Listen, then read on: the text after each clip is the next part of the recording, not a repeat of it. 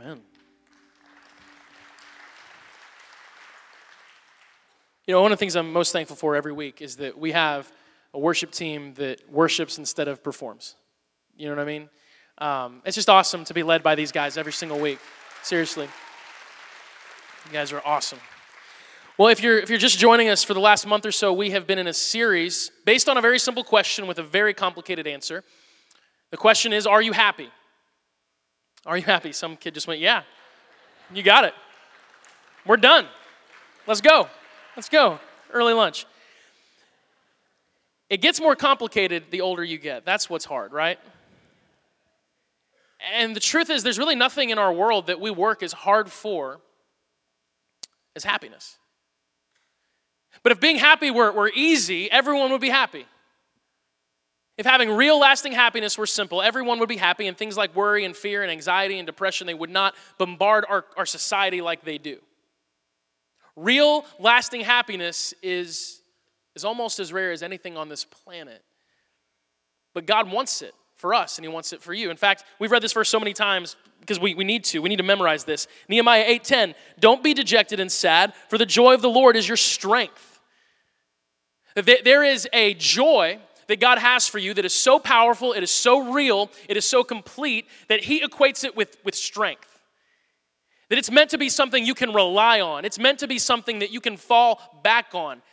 That's the kind of happiness that God has for you. This is not light, fluffy stuff. Happiness is no joke, not the kind of happiness that, that God has anyway.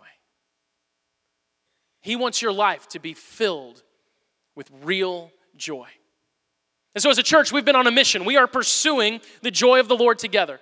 We are saying, as a family, because that's what a church is, that we we want the happiness that God has. We want the joy in our lives that He says is meant to be our strength. So we've been exploring what that is and how we can have it. And today I'm really excited because, because today is both a midpoint and a starting point. It's a midpoint because we're about halfway done with this series. It's a starting point because today we start tackling some of the major obstacles that we face to have real happiness. Because there are obstacles, there are roadblocks, there are, brick walls that we've got to find a way through if we want to have the joy of the Lord in our lives. We have to. Anyone here ever watch the show Fixer Upper? Ever watch that show? I would not know what shiplap was if not for Joanna Gaines, right? I wouldn't know. That's a show that Megan loves, and I'll, I'll, watch it with her from time to time. And she's got this husband, if you've never seen it, it's like one of those house remodeling shows. They're a couple and they do it together. And, and, and she's a, a great designer. Her husband's like a goofball. Um, he just is. And I relate to that very well. So I, I like that show. And his favorite day, like what he lives for, is demo day the day when you get to start knocking walls down, right? And that's what we get to do together in here so much. We get to knock walls down. We get to come together and ask God, ask the Holy Spirit to demolish some obstacles that stand in the way between us and what God has for us. And so, starting today, we're going to start demo day, demo month, whatever you want to call it when it comes to the obstacles that, that keep us from the joy that, that's meant for us. I want to start with what I believe is the most pervasive obstacle to us experiencing real joy in our culture today. The number one obstacle that we have to get over, the, the number one thing we've got to get past if we want to start moving toward real joy, and it's this I'm just going to come right out and say it it's a customer mentality. Living life with a customer mentality. This last week, I was here at the office. And Bill Hancock, who helped us launch our, our foster care ministry, he was here meeting with somebody. And, and this guy happens to be this really cool guy from South Africa. And he has an amazing accent because he's from South Africa. Anytime you meet someone with an accent like that, you, you kind of wish you talked that way, right? And if, if, you're, if you're like me and you talk about God, you really wish you talk that way because everyone likes it more when you have that kind of accent. They just respond in a different way. It's all epic. And so he's talking about God, and I'm just eating it up. This guy's really smart. His, his name's Doctor, because it's not his name, it's his title. His name is Johan Mostert. He's from South Africa, and he's a doctor, and so I just call him Dr. Johan because that's fun. And he starts talking, and he's saying all these incredible things about God, and I'm just like soaking it up. And then he said something, and I felt really bad because in retrospect, it was probably really rude because I went, Stop. Stop talking rewind. I need you to say what you just said again.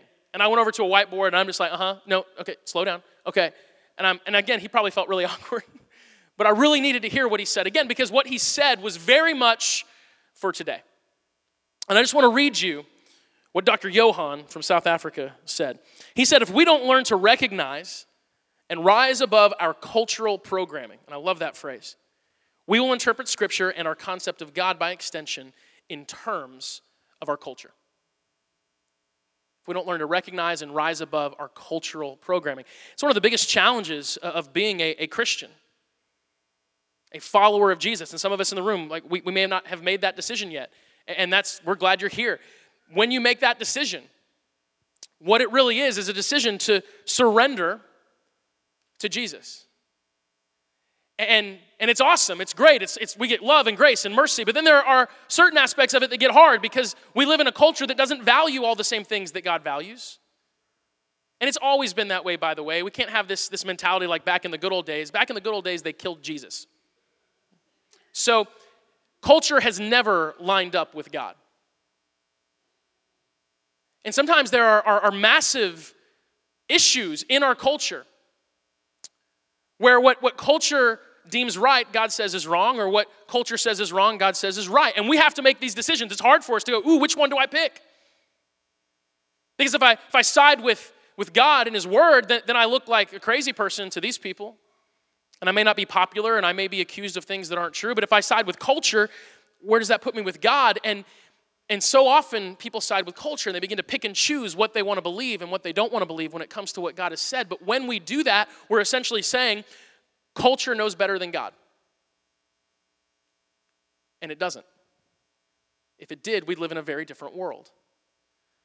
So we have to learn to recognize our cultural programming, to understand that there are things that our culture has programmed us to do, has taught us to do from birth, that, that do not match the way that God wants us to live. Not, not the way that God wants us to live so He can be happy with us, but the way God wants us to live so we can have the happiness we're so desperately trying to find. And if there's one thing that our culture has programmed us to do, it's be a customer. Like, we're really good at being customers. We're amazing consumers. In fact, as a nation, that's what we do. We consume. The entire world's economy is basically banking on our ability to consume massive amounts of everything. We're consumers. And it's fun to be a customer, right? Because the customer is always what? Yes. The husband is always wrong, the customer is always right. And so if I have to pick her shoes, I'd rather be a customer. because when I'm a customer, I'm, I'm right, even when I'm not. When you're a customer, you, you have a sense of entitlement, there's a sense of importance, right? You sit in line sometimes and you go, I cannot believe I'm being treated this way. I am a rewards member here. I have a gold card. And I'm going to forget the fact they give it to everybody, but I'm just going to pretend like I'm special. When we think like a customer, we have this, this sense of importance, this sense of entitlement. And, and we are so good at being customers. But here's, here's the challenge with that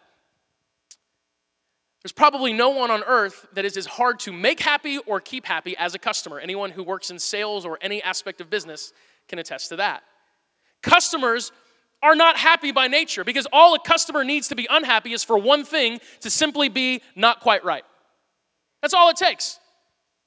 You go to a restaurant, you order some steak, you didn't have to kill the cow, you didn't have to butcher it, you didn't have to cook it, but you ordered it medium and it came out medium well, and you're upset because it's not just right. And when you're thinking like a customer, that kind of, that kind of behavior is accepted and that's okay. But, but that is not the path to happiness. Happiness is not waiting for us at the end of a customer service line somewhere, right? That's not, that's not the way to be happy. That's the way to live frustrated. Think about this phrase. This is my phrase. You may say this exact same thing. You may have your own version of this, but the phrase, this is ridiculous. How often do you think that or say that or some version of that? I do it all the time. And it's actually never when something's really ridiculous. It's just when something is inconvenient for me and I'm thinking like a customer. So the internet goes out for 15 minutes at my house. And I'm thinking, this is, this is ridiculous, right? Like, come on, Comcast. How hard is it to supply nonstop data to millions of people 24 7? How hard can that be? And I bet it's pretty hard. Because one dude digging in his yard can ruin it for like a city block. And Comcast has to come out and, and deal with that. But I get frustrated so fast and I start to think, this is ridiculous. Or you're in the drive through line and the car in front of you is picking up for some banquet they're on the way to, and it's just like food, bag after bag is coming out, and you're sitting there like, this, this is ridiculous. Come on. Come on. A couple weeks ago, I'm in this store, a very small store. It's just one employee. And I went there and I picked out some merchandise and I went to the counter to pay for it, to buy it. You know, that's what customers do. We buy things. And, and while he's, he's ringing me out and, and tabulating everything, all that, kind of scanning it all, the phone rings, the store phone. And he picks it up. And he starts to talk to this other customer that's on the phone that's called, and he starts to handle this customer's issues and questions. And he's looking things up on his computer, and he's, he's sitting there going like, uh-huh, mm-hmm. Oh, okay, yeah, hmm, let me see, let me check on that. And I'm sitting there kind of like tapping my foot, like, dude, I got here first. And I didn't cop out and call you, I drove here. And I actually got to the counter before that guy called. You need to stop what you're doing and, and take care of me, right? And then he did one of these things. He's talking. He looked up at me, and he could probably tell that I was a little, was a little furious, uh, just a little bit. And and he did. He went, just one second. You know, like that that finger. You know when people do that to you, they're on the phone. They're like, just one minute. And so I just kind of nodded my head, like, sure. And he kept going. And then and then a few minutes in, this has been several minutes, not seconds, people. Entire minutes of my life have passed by. Minutes I'll never get back.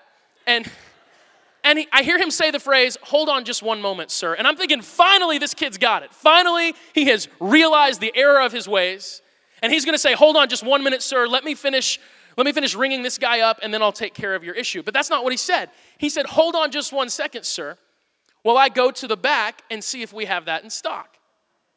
And then he walks away, but not before looking at me and giving me one more of these. Just just one second. and it might as well have been a different finger. But like the way I felt, like that's, that's how it felt to me. That's, I mean, I was sitting there going, oh, okay, okay. Like I wanted to break that finger off. I was so mad. And then he came out and, and he, he did it, and I walked out of there, and I was so frustrated, but not because anything ridiculous actually happened. I mean, I'm sitting there thinking, this is ridiculous that I had to wait five minutes because when you think like a customer, that's all it takes to steal your happiness. And our culture has programmed us, trained us from birth to think like a customer. But the reality is, real happiness comes not when we live like a customer, but when we live like a contributor to the world around us. And we've kind of talked about some things related to this over the last few weeks. This is sort of tying the bow around this, this this package that we've been exploring what it means to serve, what it means to take the way that the world tells us to live and flip it upside down and live for other people, not for ourselves. But the truth is, if we want to experience real happiness, we have to stop thinking like a customer on a regular basis and we have to start learning how to think like a contributor. Acts chapter 20, verse 35 says, You should remember the words of the Lord Jesus. And I very much agree with that statement. It is more blessed to give than to receive. I love the way the message version puts it. You'll not likely go wrong here if you keep remembering that our master said, You're far happier giving than getting. You want real happiness. You're far happier giving than getting. You're far happier contributing than consuming. The book of Acts is, is one of my favorite books of the Bible, and if you've never read it before, it's a short read. It tells you the story of, of the early church. And that's how I used to see the book of Acts. It's the story of the first Christians. And then a couple years ago, I read this book about the book of Acts, because that's what I do. I read books about books, which is weird, but you know, whatever. And, and this book gave me a whole new perspective. It said, no, no, the book of Acts is really the gospel of the Holy Spirit. So when you read Acts, understand that the Holy Spirit is the main character. The Holy Spirit is the one making everything happen. And when you read it that way, you see it completely differently. All of a sudden, you stop seeing just people doing things, you start seeing the Holy Spirit as the, the causal agent of everything that's happening. It's the gospel of the Holy Spirit. I love the book of Acts. And in the book of Acts, chapter 8, there's this story of a man named Simon. Now, at this point in history, Simon was a really common name. There's a lot of Simons in the Bible, ton of Simons. In fact, Peter, who's one of Jesus' closest friends, one of the, the first apostles, one of the first leaders of the church, his actual name was Simon, but Jesus changed it to Peter. And sometimes in the Bible, he's Simon, and other times he's Peter, and sometimes he's Simon Peter. But this particular Simon in Acts chapter 8 gets himself into some hot water with Simon Peter because he's thinking like a customer. And Peter puts a stop to it. We'll pick up in, in verse 9. It said, A man named Simon had been a sorcerer there for many years, amazing the people of Samaria and claiming to be someone great. Everyone from the least to the greatest often spoke of him as the great one, the power of God. They listened closely to him because for a long time he had astounded them with his magic. But now the people believe Philip's message of good news concerning the kingdom of God and the name of Jesus Christ. As a result, many men and women were baptized. And then Simon himself believed and was baptized, and he began following Philip wherever he went. And he was amazed by the signs and the great miracles Philip performed. When the apostles in Jerusalem heard that the people of Samaria had accepted God's message, they sent Peter and John there. They sent the big dogs, Peter and John go down there. And as soon as they arrived, they prayed for these new believers to receive the Holy Spirit. The Holy Spirit had not yet come upon any of them, for they had only been baptized in the name of the Lord Jesus. And then Peter and John laid their hands upon these believers, and they received the Holy Spirit. When Simon saw that the Spirit was given when the apostles laid their hands on people, he offered them money to buy this power. Let me have this power too, he exclaimed, so that when I lay my hands on people, they will receive the Holy Spirit. But Peter replied, and by the way, if you don't know Peter, kind of a hothead, okay? So his, his reactions tend to be on the extreme side. But Peter replied, May your money be destroyed with you for thinking God's gift can be bought. You have no part in this, for your heart is not right with God. There's, there's some subtlety there that you've got to pick up on to understand why Peter's so upset.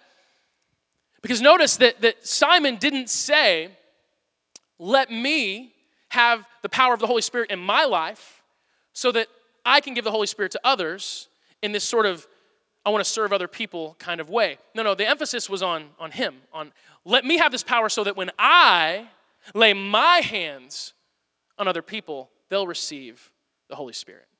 See, Simon's used to being the one with all the power. He's used to being the one that everyone looks at and goes, wow, that, that guy's full of, of power. And I said he was a sorcerer. And just to give you some context, in this time, in this day and age, being a sorcerer, that was an actual profession that many people had. We still see that in our, our world today. There are people who, who are palm readers or, or they read the stars or they're psychics or they're, they're mediums. And a lot of the times that stuff's just a bunch of, of hot air and it's someone taking advantage of superstition. And a lot of the times it's not hot air and it's just something that's dark and not from God. Because here's the, here's the truth spiritual things are real. If we don't believe that the spiritual is real, then we just shouldn't be here this morning. What is spiritual is real, but what is spiritual is not always good. So sometimes there, there are things that are spiritual, but they're not good. They're dark, and we need to stay very clear of those things. But, but you have to understand that in, in the culture of Samaria at the time of, of the book of Acts, this, this was ubiquitous. In fact, if you read Acts chapter 13 later, we don't have time to go through it on the screens, but tells the story of another sorcerer. And this man had attached himself, the Bible says, to the governor of this area and it describes the governor as being a very intelligent man. Well, if you read the Bible, Old Testament all the way through the New Testament, most rulers and people that were wealthy and influential, they had sorcerers that were their consultants. Because in that day and age, if you would have said, Man, I'm, I'm dealing with some hard things, I need to go consult my sorcerer, that would not have sounded weird to anyone. That was their culture. That was normal. It would be like us saying, Man, my back hurts, I'm gonna go see my doctor. That's just how they lived. And so Simon is one of these professional sorcerers. He's lived his, his whole life being viewed as someone powerful, someone great. And then all of a sudden, he encounters something greater than him. He encounters Jesus. And he believes, the Bible says, and he gets baptized in the name of Jesus. But then he sees that power, the power of the Holy Spirit, and he wants it and he wants to buy it. He approaches God like a customer. He says, Hey, how much? How much for that power? Because I, I want to be the guy again who, who when, when I lay my hands on people, everyone goes, wow, look at the power you've got. And Peter says, no, no, no, that's not how it works. See, Peter had spent years having Jesus deprogram him. Because Peter had grown up programmed to aspire for authority, for greatness. And he spent years with Jesus, constantly telling him, You, you want to be great? Serve. You want to be the greatest, be the least. I mean, time and time again, that's what Jesus taught. And so Peter says, Look, you've, you've got it wrong, man. That's not how God works. So keep your money. You can't, you can't buy this for your own gains. You can't be a customer of God. We're all trained to be really good customers. And so it's very easy for us to approach every aspect of life like a customer. And we approach relationships that way. When I think about my, my marriage, when I'm really frustrated in my marriage, it's almost always because I'm thinking like a customer. I mean, really, it is. I can, I can pretty much simplify 90% of my frustration in marriage over the last 11 years to be moments where I am thinking like a customer. What should she be doing for me that she's not doing? I don't want her to think that way about me. That'd be a long list. But, but seriously, when I think that way, what, what, what should she be doing that she's not? In what ways should she be serving me? Because I should have a rewards card after 11 years, right? In what ways should she be serving me? And she's not. When I think that way, I'm just frustrated all the time. I'm not happy because there's always something that's just not quite right. Always. I have to think like a contributor. If I flip that and I start thinking, God, what can I do to serve her? What can I do to bless her? All of a sudden, that frustration melts away because contributors are happy people. Customers, not so much. Contributors, yes. Jesus was right when he said, You'll be far happier giving than getting. We can think like a customer when it comes to our jobs. What can this company give me? But the people who really succeed are the people who serve their employers, their coworkers, their company, their industry. And they think like a contributor, not like a customer. Honestly, we can treat, we can treat church that way, right?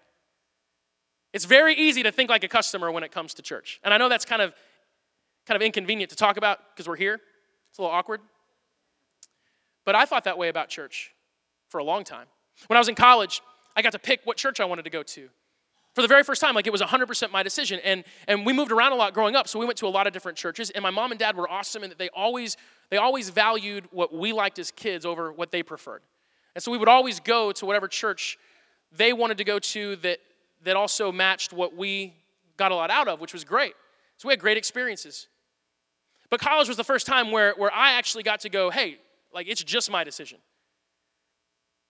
I'm not even choosing from the options my parents have presented me with. I can just go anywhere. So I shopped. I was shopping churches, man. It was awesome. I was like, I don't like that place. That guy, he's weird. I don't like him. Um, I don't know. No cute girls, you know. No, I was dating Megan at the time. That wasn't one of my filters. So I'm going to all these different churches. Really wasn't, okay? Really wasn't. So I'm going to all these different churches. I'm in college, and, finally I found one that I really liked. Loved it. And I went there, and six months in, it's awesome. It's great. I'm eating it up. And then Megan moved to Kansas City, and, and we're dating at the time, and we were getting engaged pretty soon, and we start going together, and she loved it. But then, like a year into it, it sort of wore off. The newness was gone. I didn't leave blown away every single Sunday. And I walked out one day, and I looked at Megan, and I said, You know what? I just don't think I'm getting anything out of this anymore. And I'll never forget that moment because I can remember the weather. I can remember where I was standing in the parking lot. And I remember it so clearly because God spoke directly to me in that moment. And it was, it was like a punch in the gut. That happens pretty often with me. I said the words, I'm not getting anything out of this. And God said, What are you putting into it? I was like, Ugh. You know, read you loud and clear. And so the very next Sunday, we signed up to, to serve. And we started to contribute. We went from being customers of the church to contributors of the church. And I just want you to know that the phrase, I'm not getting anything out of this, never came out of my mouth again. Because from that day forward, anything awesome that happened in the church, people got baptized, people got saved, marriages were restored, whatever it was, even though we were playing a really small role at the church, we felt like we were part of that. We were like, man, I'm so excited to be part of this, to be part of making this happen. And it was, it was amazing. We got so much more out of it than we'd ever gotten before. And I want you to understand there's no agenda. Like, we're not about to unveil some big campaign where we want you all to go sign up for something, okay?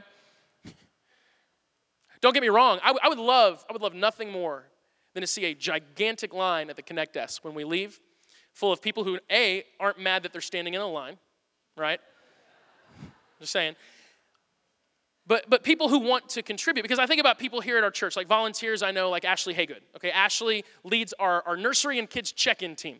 They're the people that check your kids in and, and help you out with anything like that. So she leads that team she's a volunteer and every single week there is one check-in person that stays throughout the entirety of the service in case anyone comes late Any, any moms running behind or whatever, and, and they don't walk into a blank room and have to do all that themselves, there's someone there to greet them, to, to love on them, and to help them get connected. She stays through every service and has for the last four or five months, every single service. I would love it if a bunch of people signed up to help with the, the Connect team, at the Connect desk, to help with the check in team so Ashley could come in here every once in a while. I would love that. She's listening right now, I'm sure, on the speakers.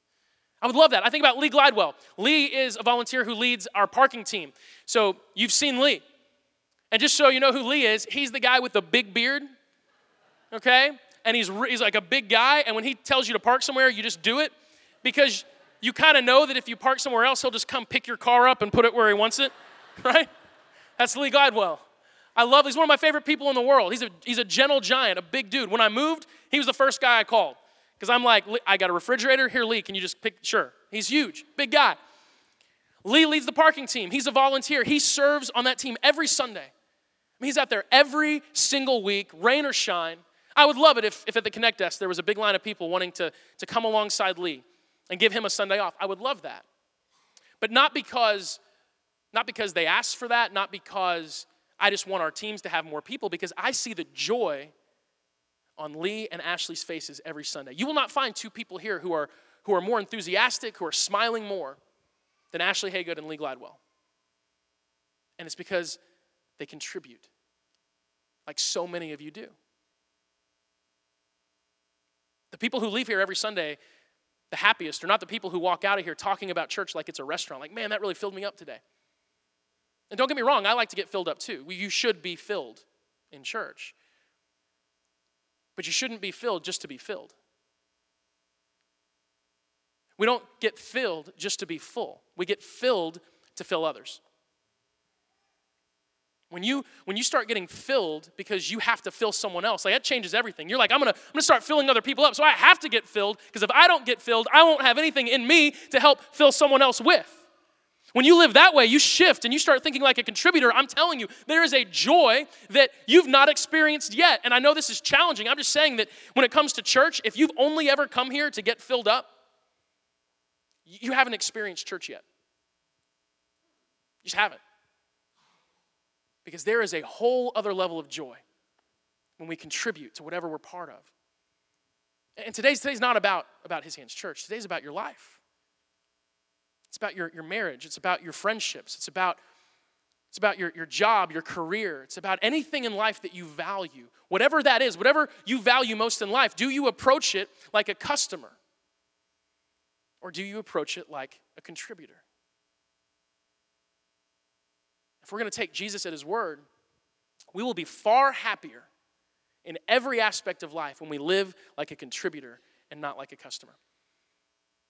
I said earlier that I think a customer mentality is the number one most pervasive obstacle in our path to happiness that, that we have to deal with. I really believe that. I also believe it's the easiest to overcome, which is really convenient. That's how things are a lot of the times with Satan, by the way. Like, he's, he's a lot of bark and way less bite. A lot of the battles you see in Scripture between Jesus and, and Satan or, or God and Satan, they're very anticlimactic. There's a lot of buildup. You know, it's like a boxing match, a lot of buildup and all this stuff, and like one punch, it's over. You're like, oh, I was expecting something different. Like, no. A lot of the times, the obstacles that we face, they look a lot stronger than they really are. I think this is one of the easiest, easiest obstacles to move out of the way because it just takes one move. One move in your life. And, and I think about it this way it's, it's C to C customer to contributor, consumer to contributor. That's Pac Man. But you get that? You know, Pac Man is like always consuming. I don't want to be Pac Man. Pac Man doesn't even have eyeballs. He's terrifying when you really think about it. Just a big yellow square or circle, whatever he is. Pie shape. Who knows? I'm tired. So, my daughter Lily, she's not here this morning. She has 102 degree fever, and she woke us up I'd say short of 80 times last night. So, Holy Spirit, that's what I'm relying on right now. All right. Um, and pray for Megan because she's at home with, with Lily. Lily's not super pleasant anyway. and so, if you've ever wondered, her with a fever, is she nicer? No, she's not. So, Megan's at home contributing to our child. That's the tie in, bringing it all back. You know, there's a few misconceptions I think we have to get over to make this move. It's not a big move. It's not easy, but it's, it's not, not that hard either. There's a few misconceptions. Number one, I think sometimes we feel like we're contributing all we can. And there's this idea that we have, like, I'm already contributing so much. Are you serious? You want some more? God, you want me to you want me to contribute more because I'm contributing at work, I'm contributing at home, and, and no one notices, no one appreciates it. So you want me to contribute more. And I want you to know if that's if that's you this morning, it may be that your spouse or your company or your kids or your community, whatever it is, they may not notice all you do. And they may not reward you for all you do, but they're not God. And He's different. Matthew chapter 6, Jesus says, Watch out. It's a good way to get your attention. Don't do your good deeds publicly to be admired by others, for you will lose the reward from your Father in heaven. When you give to someone in need, don't do as the hypocrites do blowing trumpets in the synagogues and streets to call attention to their acts of charity. I tell you the truth, they have received all the reward they will ever get. But when you give to someone in need, don't let your left hand know what your right hand is doing. Give your gifts in private, and your Father who sees everything will reward you. What this is saying is that if you are someone who contributes, but it doesn't get noticed, you're actually in the, the best possible spot you could be with God. Because we all have a decision to make. On what side of heaven do I want my reward? Do I want it all now?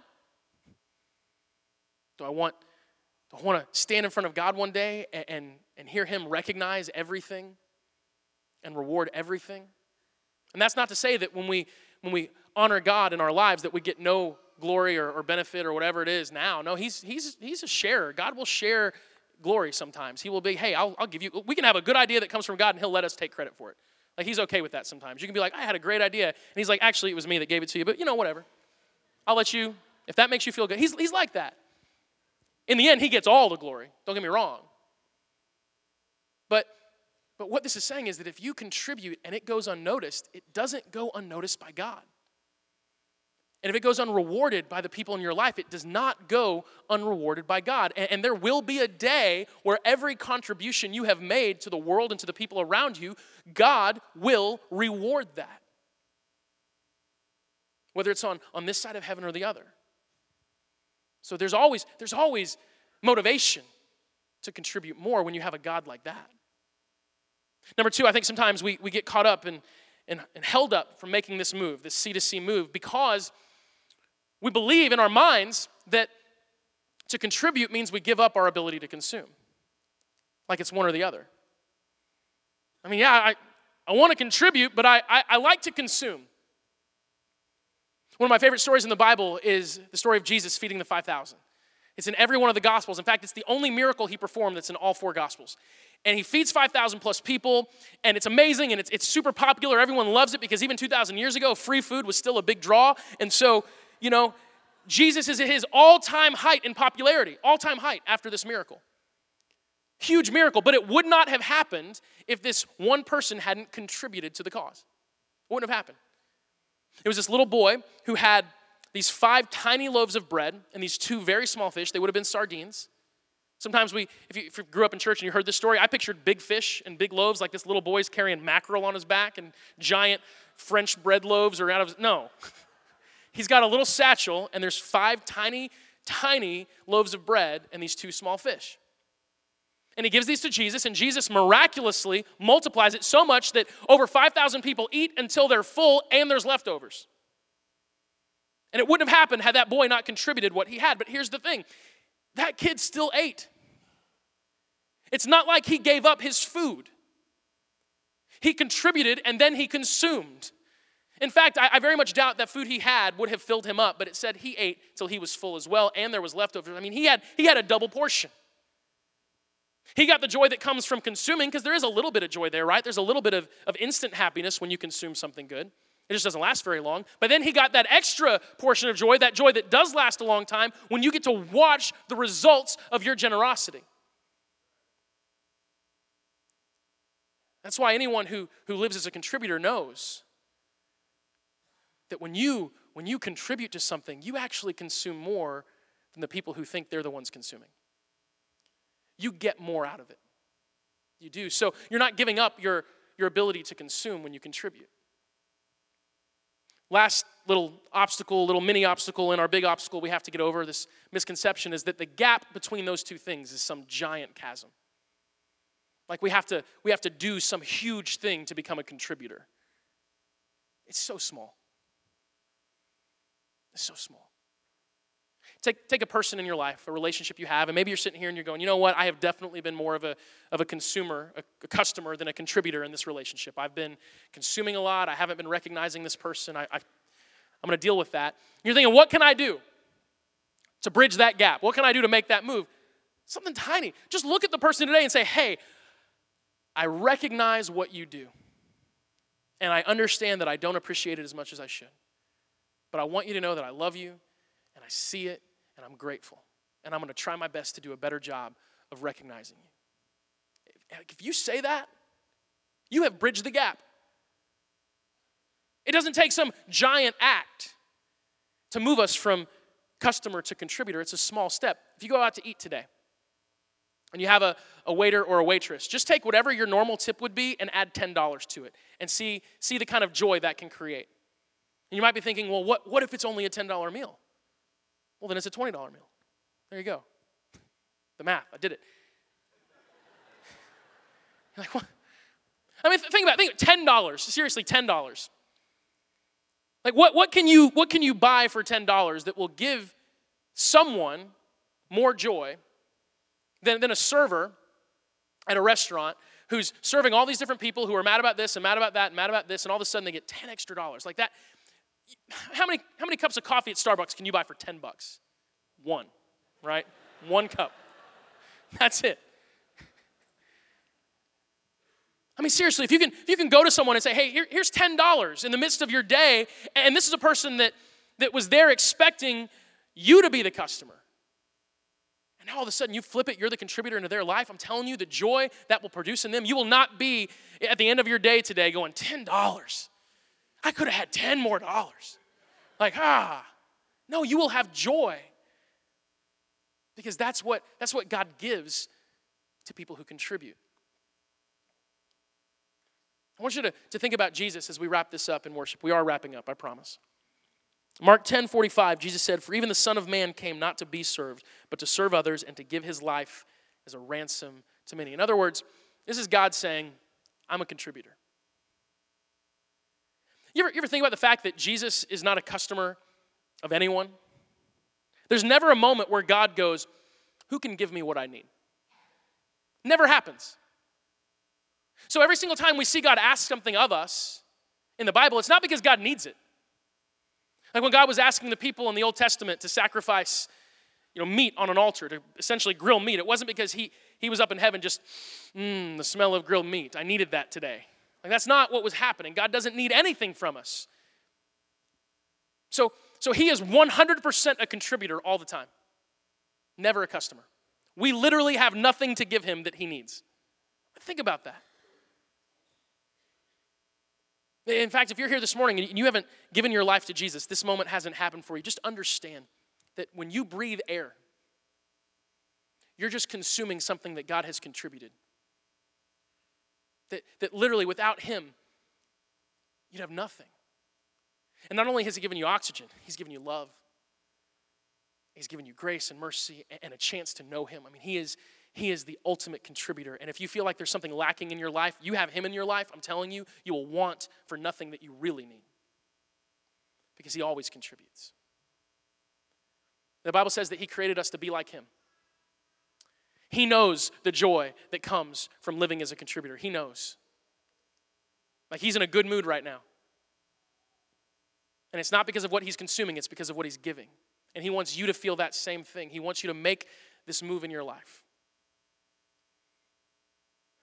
So, my challenge is simply this pray. And ask God to reveal to you whatever area of your life you need to, to make the move. Is it your marriage? Is it your relationship with your kids? Is it your job? Is it another specific relationship in your life? Is it is it here? Is it wherever? Say, hey God, where, where do you want me to make the move? Show me. And then take one step. That's all it takes, C to C. Customer to contributor. It's a, it's, It's a game changer. When you do that, you plow through the most pervasive obstacle to joy that we face, and you are that much closer to the joy of the Lord in your life. Pray with me. Jesus, thank you so much for, for being a contributor to our lives. There's literally nothing that we have that you didn't give us. And sometimes, Lord, we, we forget that. Sometimes we begin to think that our success or our possessions or whatever is the result of our work. And obviously, you've shared in the work with us and you've given us work to do and, and you honor it when we work hard. But we sometimes even forget that if, if you hadn't wired us the way that you wired us or put us in this time and in this place, we wouldn't have even had the opportunity to have everything that we have. It's all from you. The Bible says that every good and perfect gift comes from above, and we believe that, Jesus. We believe that everything good is something that you have given, something you've contributed to us. Lord, we want to be people full of joy. We want to be people full of real lasting happiness. And, and we understand that, that happiness is not the result of being a really good customer.